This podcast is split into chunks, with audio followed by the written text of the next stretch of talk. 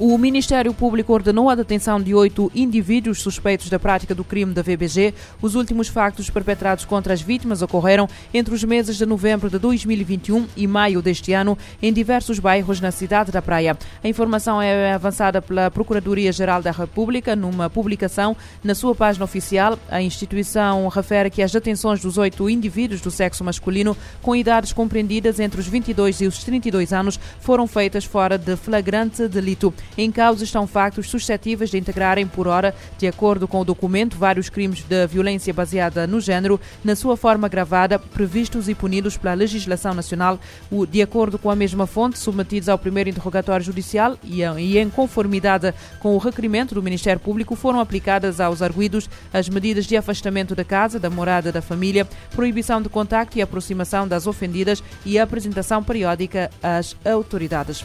Em Portugal, o procurador do Ministério Público pediu sexta-feira a condenação a uma pena nunca inferior a seis anos de um dos sete acusados da morte de Luís Giovanni, descartando o crime de homicídio e pedindo a absolvição dos restantes arguidos. Nas alegações finais, o magistrado que representa a acusação criticou o despacho da pronúncia que levou estes sete jovens da Bragança ao banco dos réus, mostrando-se convicto de que apenas um matou Giovanni e não foi com intenção homicida. A acusação defende agora que o arguido deve ser condenado a uma pena que terá necessariamente de ser da prisão efetiva nunca inferior a seis anos. A seis anos. Em relação aos restantes seis arguídos, o procurador pediu a absolvição, sugerindo apenas eh, de multa para dois deles por estarem também acusados do crime de posse de arma proibida. Os factos remontam à madrugada de 21 de dezembro de 2019, quando um grupo de quatro cabo-verdianos se envolveu numa contenda com um grupo de portugueses. A desavença terá começado num bar na cidade de Bragança entre um dos cabo-verdianos e dois uh, portugueses.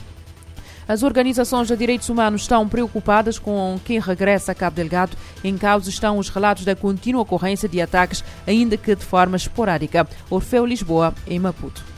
A situação de violência extrema na província de Cabo Delgado não deixa ninguém descansado, assume o presidente da Comissão Nacional dos Direitos Humanos, Luís Bitone.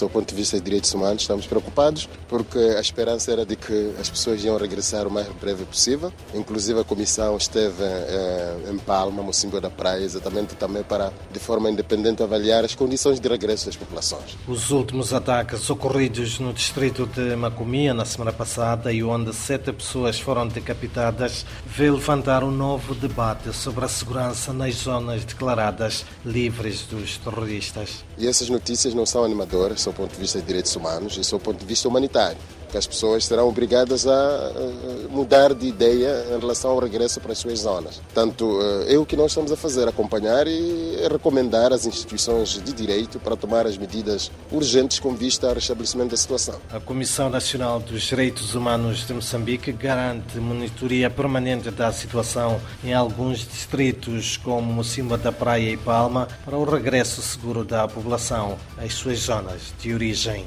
de Maputo para a RFI Orfeu Lisboa. Em Moçambique, as organizações de direitos humanos estão preocupadas com quem regressa a Cabo Delgado devido à contínua ocorrência de ataques, ainda que de forma esporádica, em distritos como Macomia, onde a população que já, está, já estava de regresso às, às suas zonas. A Ásia bate o recorde de apreensões de metanfetaminas em 2021. O Triângulo Dourado nas fronteiras de Myanmar, Laos e, e Tailândia tem sido durante décadas o ponto nuclear da produção de drogas na região. A Tailândia é um dos países onde a produção de drogas se sintéticas é maior. A produção de drogas uh, sintéticas continua a intensificar-se na Ásia, com o crime organizado a tirar proveito da pandemia da Covid-19 e da instabilidade política em Myanmar para aumentar os lucros, de acordo com o um alerta emitido hoje pelas Nações Unidas. Mais de mil milhões de comprimidos de metanfeta, metanfetaminas, 172 toneladas, foram apreendidos em 2021 no leste e sudeste de Ásia, tratando-se de um recorde, de acordo com os dados preliminares do Escritório das Nações Nações Unidas sobre drogas e crime. As apreensões eram sete vezes inferiores a uma década. A partir de laboratórios clandestinos nas selvas do estado de Shan, em Myanmar, grupos criminosos deste país, de Hong Kong e de Macau, transportaram a droga para a Tailândia, Laos e Malásia que por sua vez fornecem Indonésia, Filipinas, Japão, Austrália e Nova Zelândia.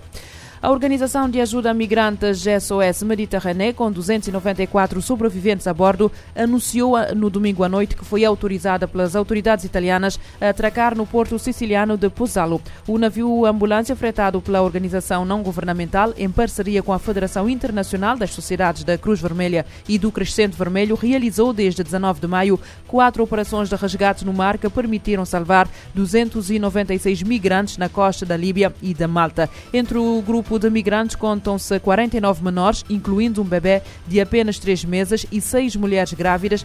Uma mulher grávida de 8 meses e o seu marido tiveram de ser retirados de urgência do navio no domingo. O Mediterrâneo Central é a rota da migração mais perigosa do mundo, de acordo com a Organização Internacional para as Migrações, a agência da ONU estima que o número de mortos e desaparecidos em 2021 atinja pelo menos 1.553 pessoas. Desde fevereiro de 2016, 35.630 mulheres, homens e crianças foram resgatados pela SOS Mediterrânea com a ajuda dos navios Aquários e depois do Ocean Viking.